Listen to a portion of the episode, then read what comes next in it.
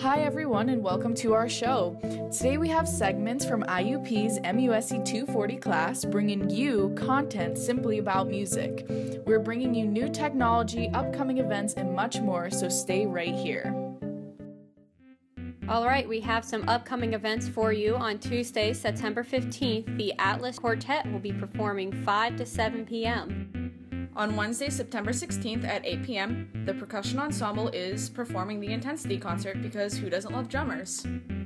Lastly, we have the Pittsburgh Symphony Orchestra coming on Wednesday, September 30th from 8 to 10 p.m., and that's definitely a concert that you don't want to miss, so make sure you come out and check it out.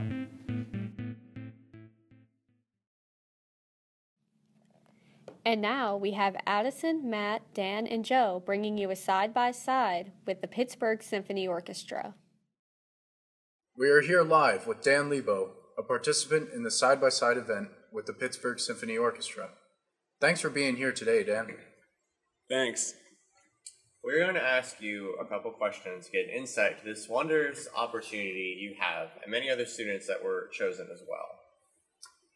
First, what instrument are you playing and what position are you in with the orchestra? I play first violin in the orchestra and string ensemble. How long have you been playing the violin? I've been playing violin for just over three years. Only three years? That's a short amount of time to be playing. I actually made a switch to violin from guitar after playing guitar for about 10 years. Wow. So, what made you want to participate in working with the Pittsburgh Symphony Orchestra? I was actually given the opportunity to play with the Pittsburgh Symphony Orchestra by Dr. Japaitis. He chose which of the members of the orchestra would receive this opportunity. So you didn't even get to audition like others had to? Nope. That's that's good. And so, finally, how does it feel to be playing the the side by side with PSO? It's a great feeling. PSO is a world-renowned orchestra, and to have this opportunity to share the stage with them is something I've always dreamed of. Well, thanks, Dan, for answering our question. So, um, that's all the time we have here.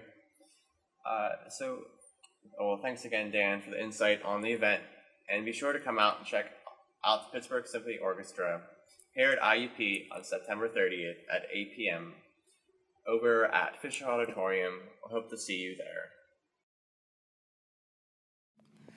Next, we have Hannah, Alyssa, and Jocelyn talking to Dr. Rahkonen, who runs the music library. So, Dr. Rahkonen, what's a typical day like for you in the music library? Well, I uh, really love being a music librarian. It was kind of hard to break in. I worked in an education library, in a science library, a general reference library. When I came here to IUP, this is the first time I actually worked in a music library. And I actually liked it a lot more than I thought I would. I just really love being a music librarian. I get up every morning and just look forward to coming into work. The work of a librarian, there's you do three different things. Um, we have to buy things that uh, music students may want, and then we have to catalog that stuff to make it available for the students, and then we have to find it again and help the students find what they have. So, reminds me of a surplus store in my hometown that had a sign, "We have anything you want." If we can find it. and we really do have just about anything that any music student would want. So, going along that line, not only do we have the scores and the books in here, what else do we have online in terms of databases that you can find? I would say the library is at least more than half online nowadays. We have really some great databases to find literature about music, articles, and publications of that sort, and the, the big ones are Music Index, which goes back a long ways, and it has uh, direct links to JSTOR, which gives you full text of these, these things. And then we have RILM, which is a very powerful database. I often describe it as a 500 pound gorilla of databases, and it's very powerful, and you can find a lot of material in that. And then the, the database that I think that most undergraduates would love is the IIMP, that's the International Index of Music Periodicals and that's a full text database. It's it's uh, limited to about four or five hundred journal titles, and you can find a lot of good stuff and find it immediately. Now, those are not the only databases. There's two really great music listening databases. So the two databases are the Classical Music Library, and the other one is the Naxos Music Library. And I love the Naxos Music Library because Naxos is probably the largest classical music catalog in the world right now, and, and virtually all of the CDs that they have on their catalog are available in the databases. I'm, I'm also kind of the master of the music library homepage, and I put lots of goodies on there for music students. Mm-hmm. There are these massive music libraries, which are public domain libraries. One of these is the Petrucci Music Library, IIMPH, something of that sort. There's a link to it on our mm-hmm. homepage.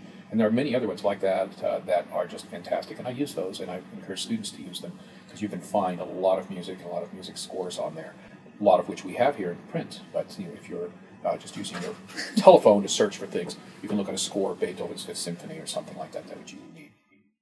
Well, I think that's all the time we have for today.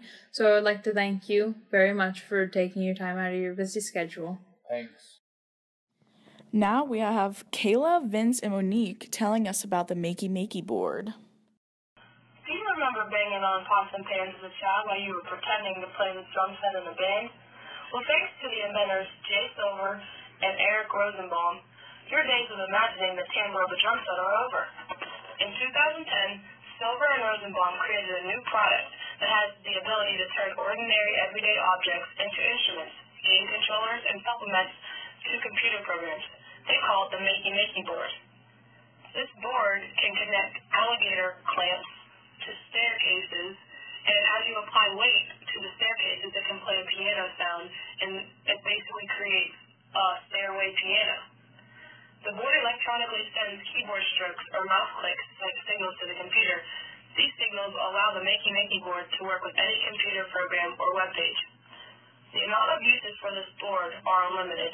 It can be used by all age groups from young children in elementary school to the elderly.